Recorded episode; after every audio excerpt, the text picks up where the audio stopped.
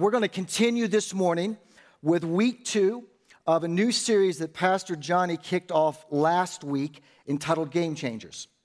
And so here's what we're going to do this morning.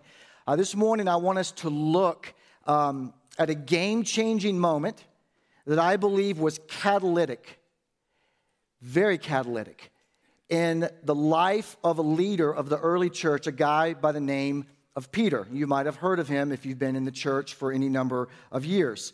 Um, all of us, to pick a little bit up uh, from last week, all of us have had, if you've lived enough life and breathed enough air on this planet, you have had a game changing, life defining moment that's happened. And you can kind of look back, and it was, a, it was a watershed moment for you that was very pivotal. It was, very, it was life changing. It was forever formative. Um, and, it, and it maybe even change the very trajectory of your life. Now, the reality of that statement is that that can happen in one of two arenas. That can happen with things that are good, and that can happen with things that are not so good. So, for example, it, it might be, hopefully, for you, when you became a follower of Christ, that was a game changing moment. It changes everything about how we live, right? About what we worship, what we give our life to what we engage and not engage, how we leverage everything for the advancement of the kingdom. That's game changing. For some of you, it's when you got accepted into the program or you got hired by the dream job that you were going after. But for some of you, it's when you got the letter of rejection or when you got fired from your dream job. That became a game changer. For some of you, it's when you got married. And for some of you, it's when your marriage ended in divorce. For some of you, it's when you celebrated the birth of a child into this world, and that was forever formative and changing for you. And for some of you, it's when you experienced the loss of a loved one. For some of you, it's when you gained a friendship. For others, it's when you lost that friendship. For some, it's when you received a good report from the doctor and that changed how the way you lived. For some, it's when you received a bad report from the doctor and it changed the way that you lived. And on and on, we could list these experiences in our life. So this morning, I would love for you, if you have a Bible, go ahead and open it and turn to John's Gospel, chapter 21. On your phone, you can type to that. We're going to be working through verses 1 through 19. And so, what I would like to do before we get into the passage is define a couple of things, give some context, and lay um, some tracks for us to be able to run on together. And here's where we're going this morning.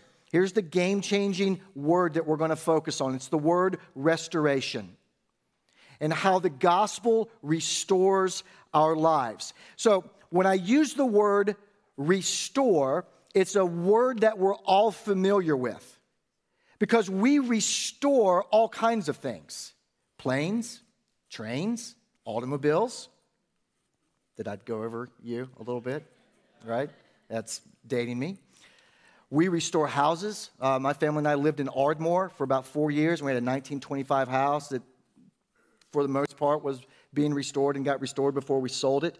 Um, we restore all kinds of things. I just got back from the West Coast um, from participating in a conference out there, and it's, an, it's a very, very affluent city. There's a lot of money there and I was witness to many people walking around that had done many things to their bodies to try to restore them back to their original beauty before gravity took its effect.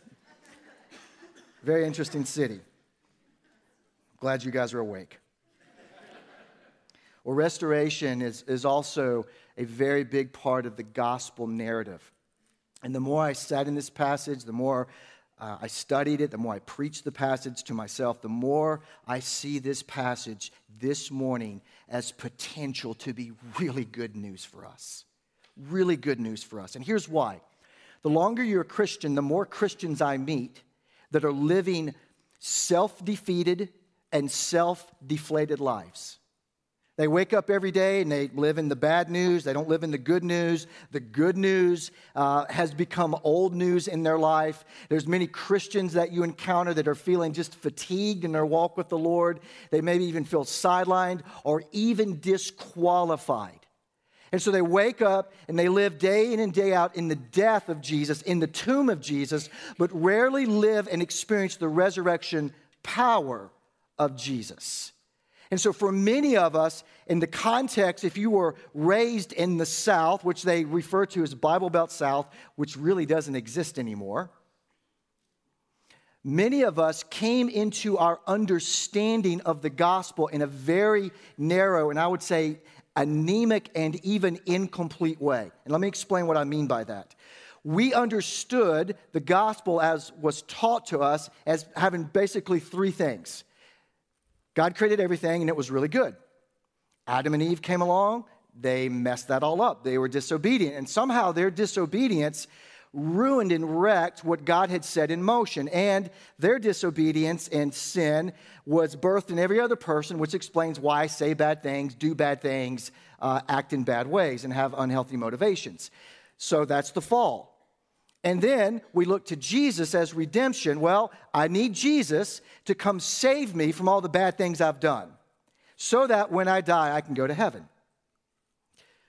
Well, there's truth in there, but it's a very incomplete. So, what I like to do is, is zoom out because if you are left with just that understanding of the gospel, it would produce in you, as some say, a vampire Christianity, which says, Jesus, thank you for a little bit of your blood. I don't care to be your disciple in this life, and I'll see you in heaven when I die.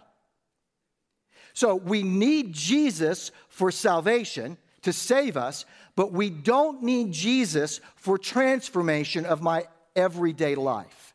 I've got that taken care of, Lord. I'll see you when I get there. But did you know that the gospel narrative actually doesn't start with creation? It starts with who? God. In the beginning, what? God. He's the Alpha, the Omega, the author, the perfecter, the finisher of our faith. So when we start with God, what happens is we allow ourselves to, to see ourselves rather in light of who God is. That's really important because that fosters in you a God centered theology, which, by the way, is really healthy. But when we start with me and what God does for me and what I can get out of God in heaven when I die, and thank you very much, then we begin to define God and see God in light of who we are. That then produces a man centered theology, which is really not good. And it has terrible implications for the way we live our lives and relate to God. In particular, we'll see how that plays out in this passage. So it starts with God, then it goes to creation. He creates Adam and Eve to in his image to know him, to love him, and to represent him. Then the fall happens, and Adam and Eve decide to return the favor and create God in their image. And they fall away from the holy and happy state and the seed of sin is given to all of humanity forevermore. But all the Old Testament is pointing to a time when Jesus would come, redemption, where Jesus would reconcile us as the Messiah, the Son of God, back to a holy Father. How does he do that? Through his sinless life. The life he lives perfectly that we can't.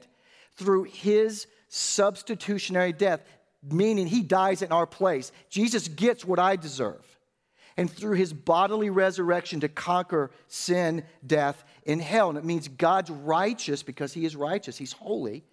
Justice and wrath against sin falls on Jesus instead of me.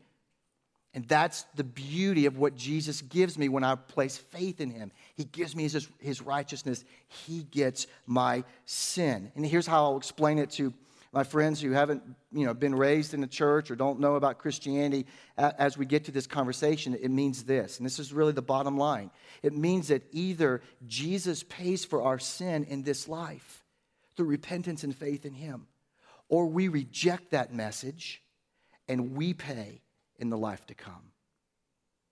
And that's what hangs in the balance, my friends, for our city and all the people that you know. So that's redemption. How does he do it? Through a bloody cross. Why does he do it?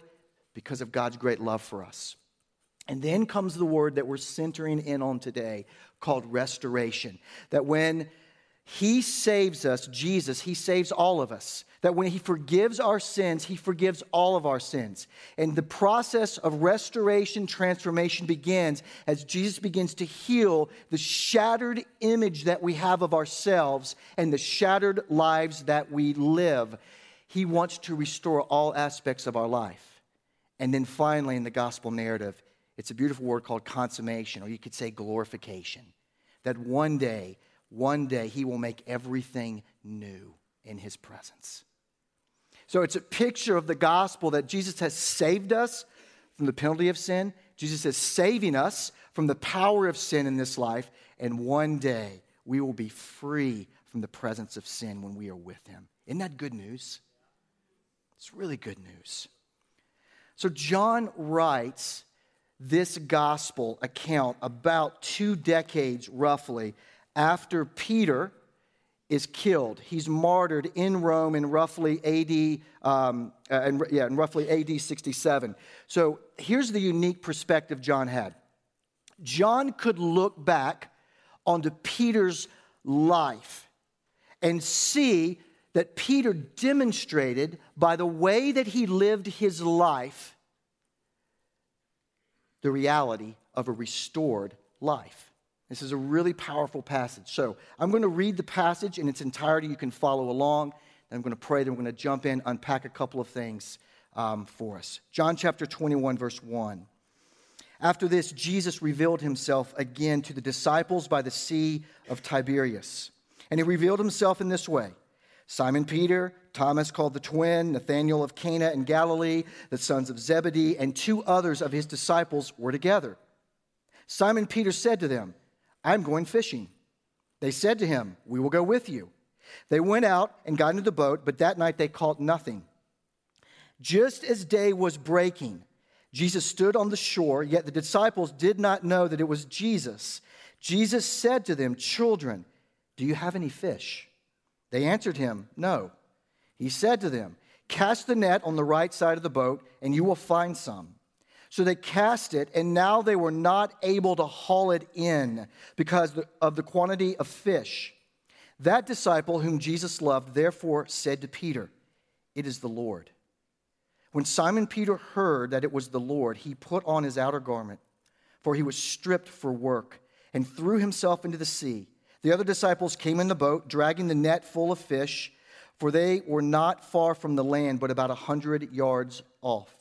When they got out on land, they saw charcoal fire in place with fish laid out on it and bread.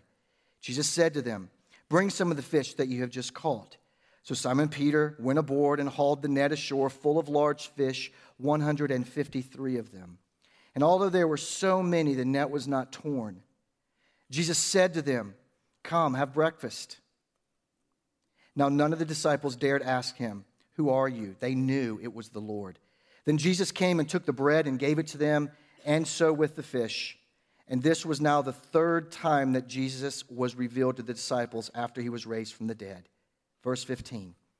When they had finished breakfast, Jesus said to Simon Peter, Simon, son of John, do you love me more than these?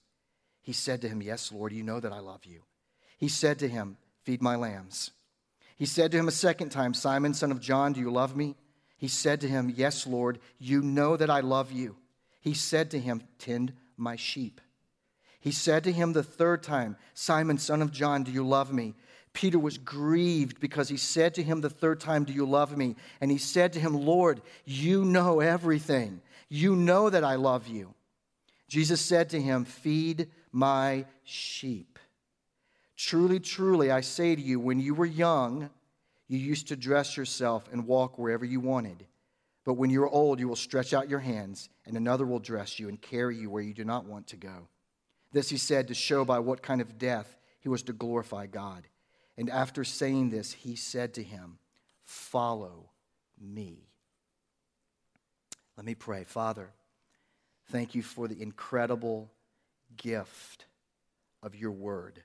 I pray that we as a people would submit ourselves to the full authority of what you say is true May your word wash over us. May the Holy Spirit revive our hearts, restore our hearts to once again set us on mission for that which matters the most.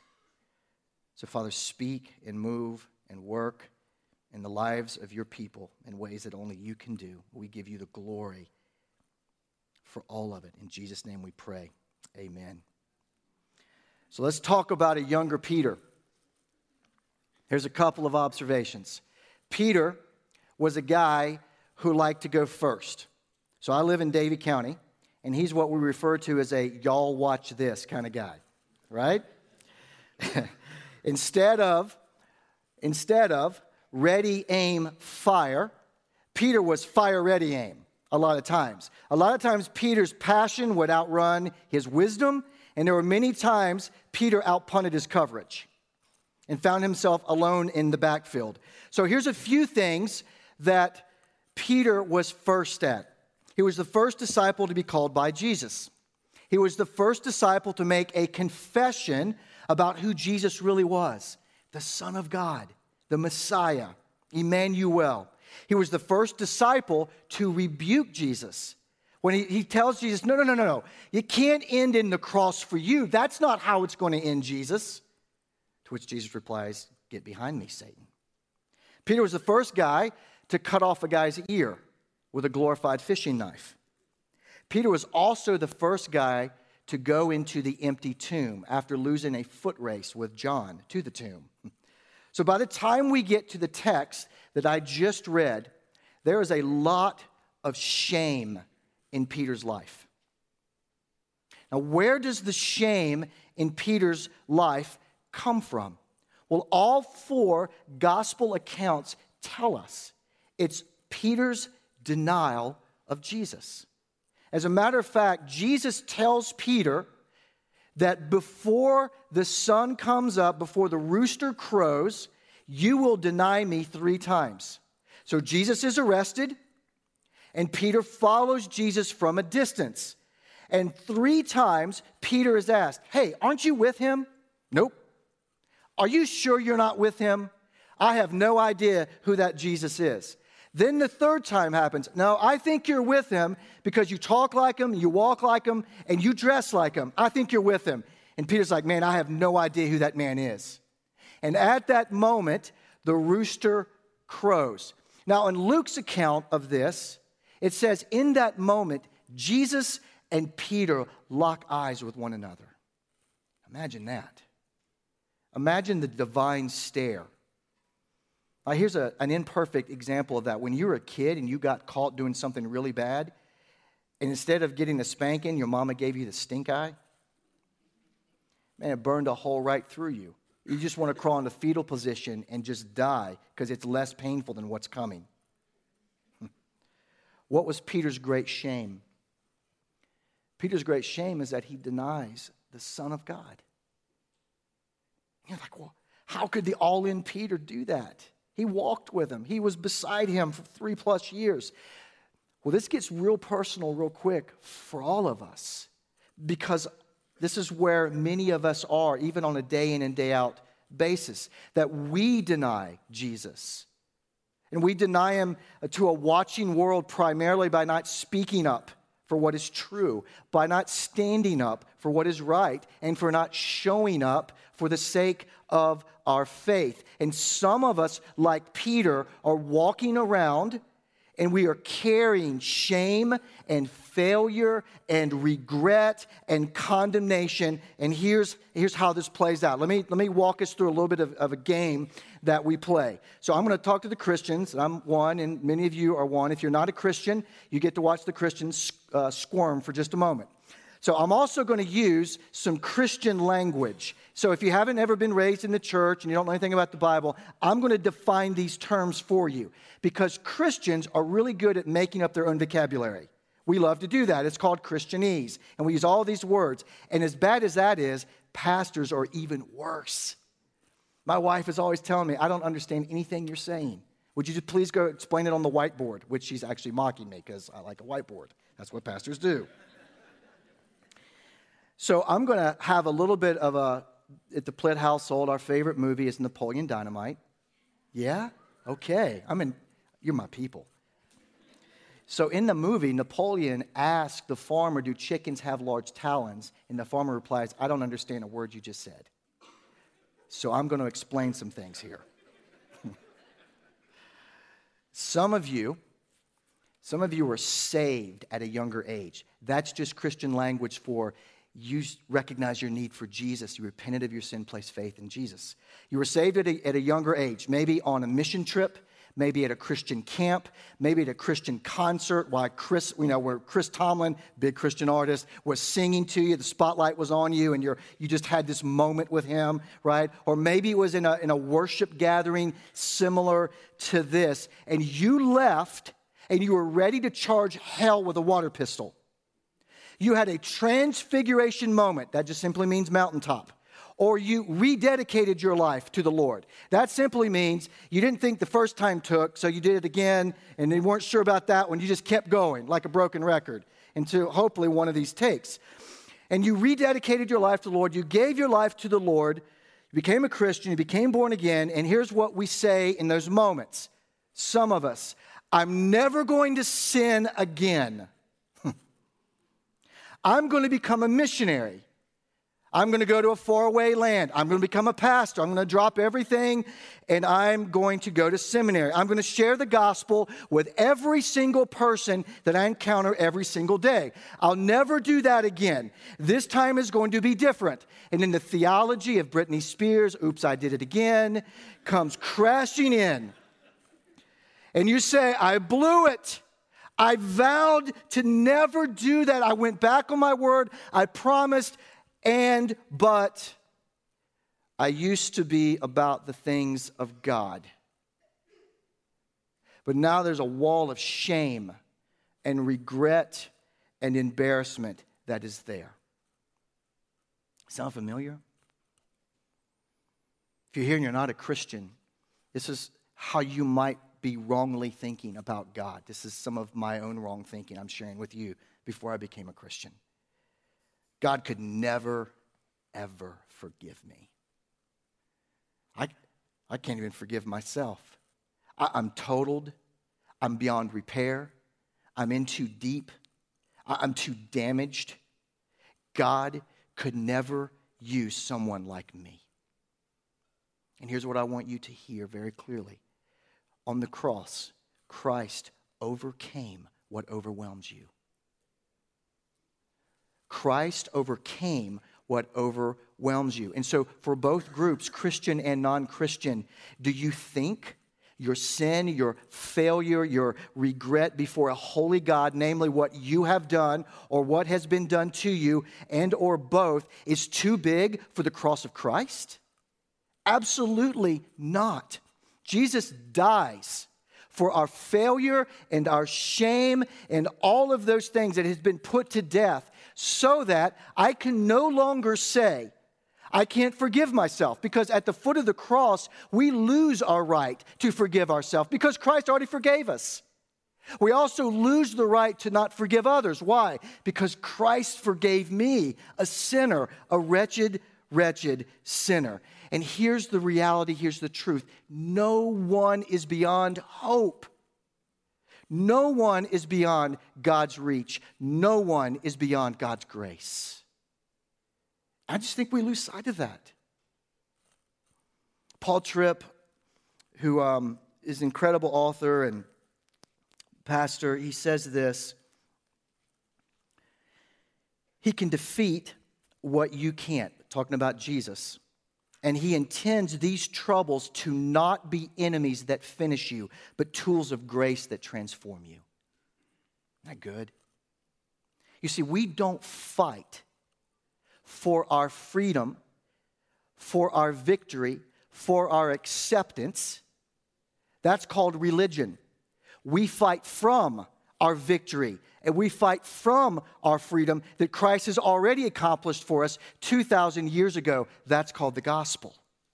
And how you navigate that depends on how you live your day in and day out kinds of lives. So, what does Peter do to manage his shame? Well, verse 3 tells us he decides to go fishing. Now, that's not a bad way to manage your shame, right? I'm going to go fishing. To which the other disciples respond, We'll go with you. And he goes fishing and he doesn't catch anything. Absolutely nothing. Ever been on one of those fishing trips? Yes. Those are sanctifying moments for me. Now, is it a coincidence that he doesn't catch anything? Nope. There's no coincidence in, in God's economy. You see, there's, there's not a particle of dust floating in this room that won't land apart from God knowing about it. Nothing happens outside of His rule and reign, His providential control. And so here's what Jesus does Jesus shows up on the beach and He says to the guys in the boat, throw the net on the other side. To which, you know, maybe if you're on the boat, you're thinking, well, Jesus, you're a carpenter. What do you really know about fishing? But they do it and you see the yield of what that brings in.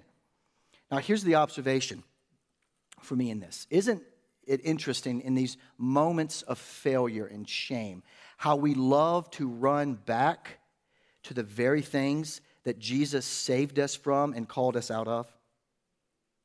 And we have our own version of fishing. For some, as I run to the bottle, for some, I run to the, to the drug of choice. For some, I run to an unhealthy relationship. For some, I run to my computer and what I can do in secret as I click and download whatever it is that's, that's on there.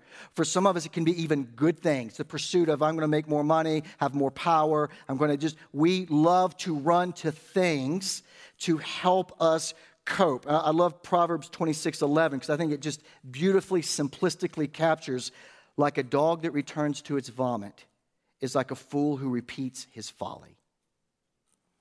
You see, in our failure and in our sin and our shame, we love to run back to the things that are comfortable, safe, and familiar. Why? It gives us temporary relief.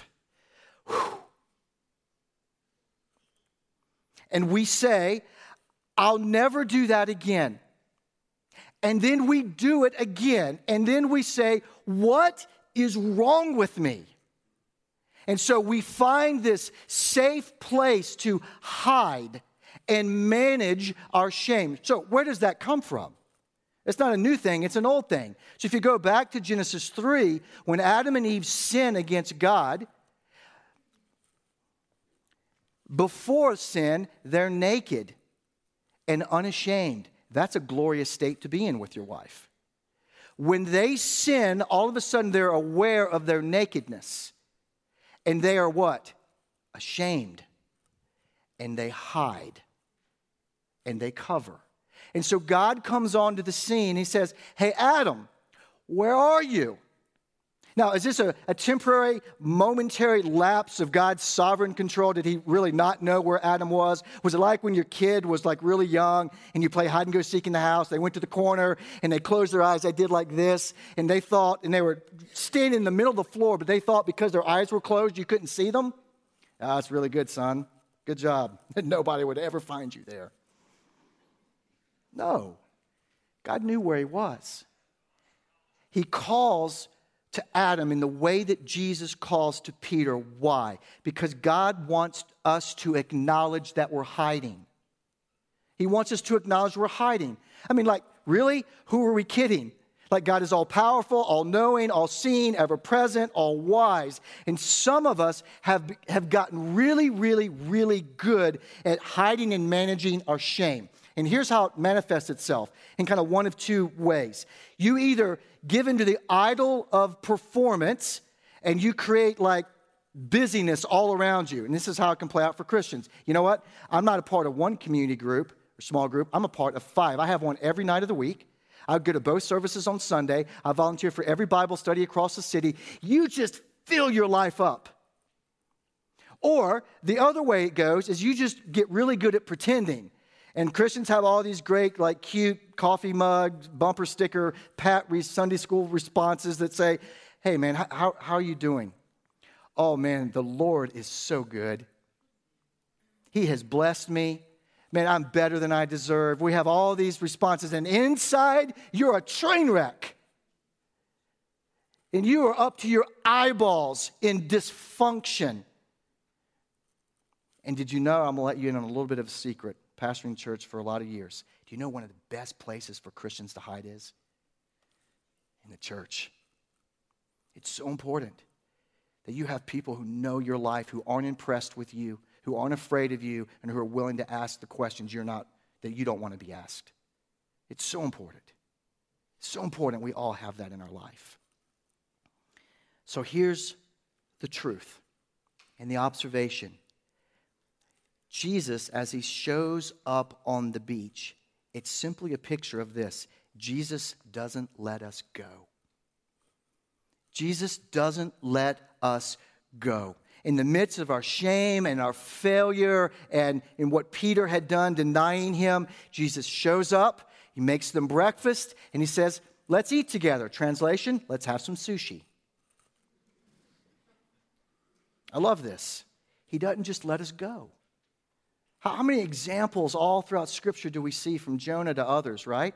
How about if, you have a, if you're a parent and you have multiple children or even one child, and your child takes off in a, in a sprint heading toward Five Points intersection at rush hour? Do you just sit back and go, man, this is going to be a great lesson for them?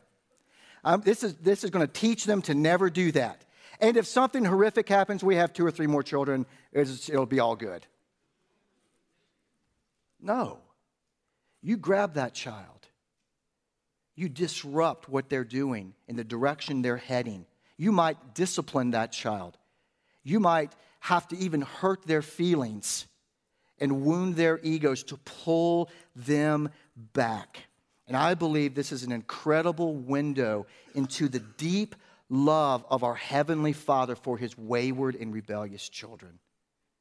It's an incredible picture of His love. Then Jesus does something amazing in this text. He recreates the moment of Peter's calling and the moment of his failure. And he uses two ordinary things, items, to remind Peter of this. And here's the first one he uses fishing. When was the first time Jesus experienced Peter in a fishing environment? It's when Jesus showed up the first time and said, Hey, I want you to drop your nets. You're not going to fish for fish anymore. I want you to become a fisher of men. I want you to follow me. So he's recreating that moment again, right? Here's the second one a charcoal fire. Very interesting that in the Bible, this particular kind of fire is only mentioned twice, both times in John's gospel. Where's the first time a charcoal fire is mentioned?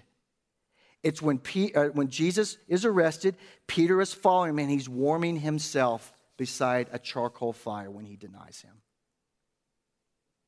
He's recreating a moment for Peter. Now, notice when the disciples come to the seashore or to the beach, there's a fire going and there's fish already on it. You know what it means? It means that Jesus doesn't need what you are bringing but he invites you anyway. And in that moment, it's the moment of restoration. I love you. I'm here for you. My love never fails for you, Peter. But, Peter, we got to talk about this. And then he calls him Simon, son of John, full name.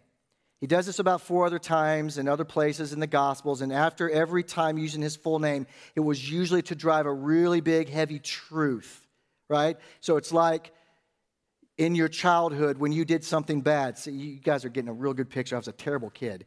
When you did something bad and your mom or your dad, they called you by your first or your full name, Charles William Splitt Jr.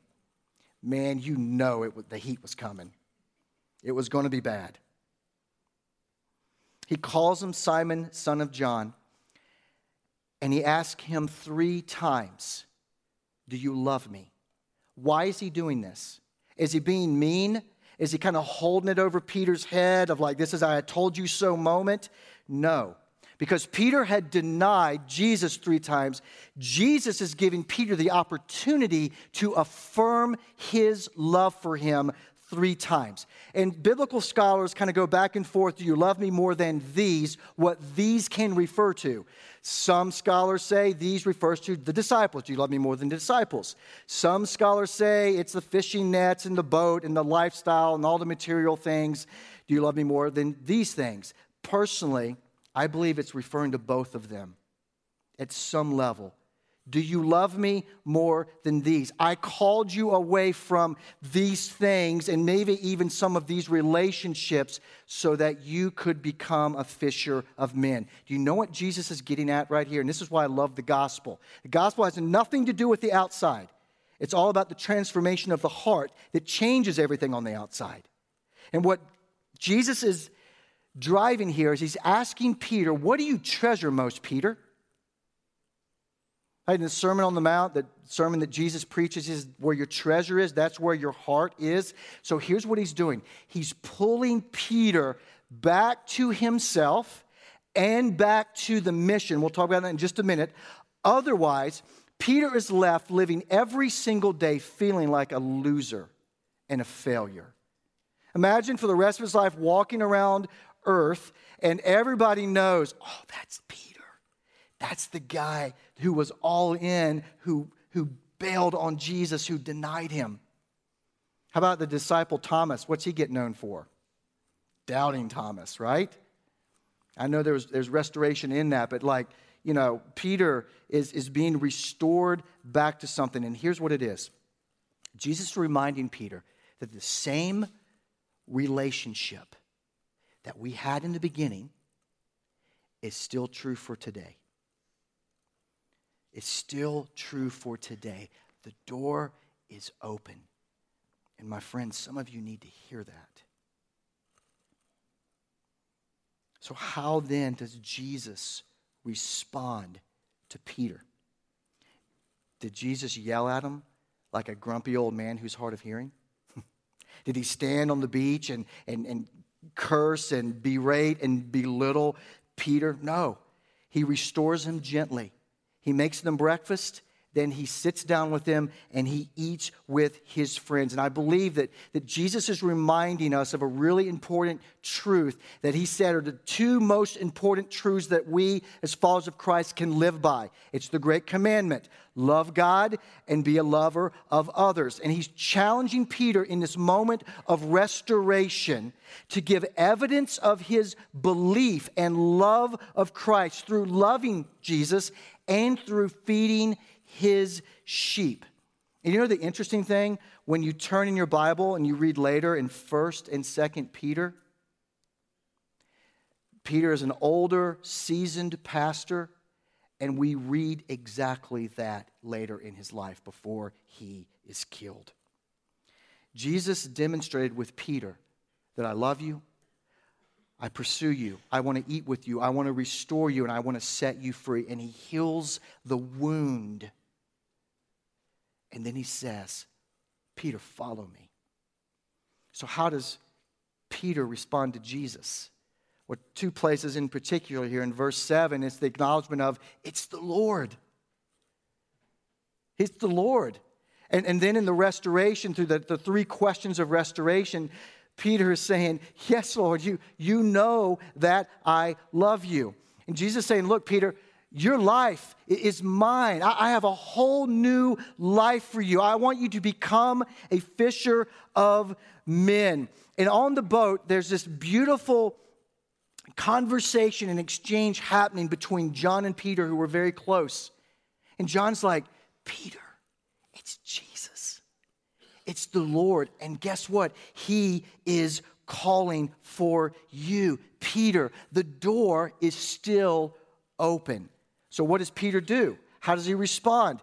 And impetuous Peter, he jumps in the water and he starts swimming towards shore to get to Jesus, which I believe probably at some point in time, this is just my best guess, probably the boat came rowing by and they were like, Peter, if you'd just stayed in the boat, we'd have gotten there a whole lot quicker.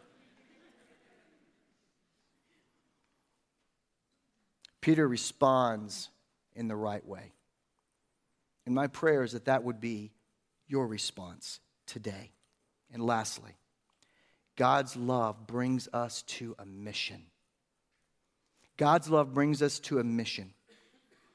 And he says to Peter, I want you to give your life to shepherding my flock. And it's a picture here that the gospel is not simply an evacuation plan, but rather the gospel is an invasion plan. It's to go forth to every man, woman, and child. We are his ambassadors, carrying his message of good news. And when you back up earlier in John's Gospel, chapter 10, Jesus talks about, I am the good shepherd. And then he says that there are sheep that are not of this fold. There's sheep that are out there, defenseless animals, nature's victims who will die quickly without a shepherd. And it's a reminder for us this morning that that is the world that we are called to, family of God. A world that does not largely know where they are going and where they are heading. And they are riddled with shame and guilt and condemnation and are just self medicating their lives with all kinds of things to numb the pain. And when you look out into our city and into our communities, into our nation, and to the ends of the earth, it is hemorrhaging, hemorrhaging with people. And Jesus is saying, I need my people to shepherd and to feed my flock. Will you be one of them? Well, in closing, do you know what else Peter was the first to do after Jesus ascended back into heaven after 40 days? Well, because of the game changing moment, the gospel of restoration, the apostle Peter was the first apostle to take the gospel message to the Gentiles, non Jewish people. You read about that in the book of Acts, the sheep not of this fold. Isn't that incredible? Jesus does not want us to sit in our sin and our shame and our failure and our regret and be defined by this. He desires today, this moment, this morning, in this place, He desires to restore us, to set us on a mission to bring the good news to every man, woman, and child that are drowning and dying all around.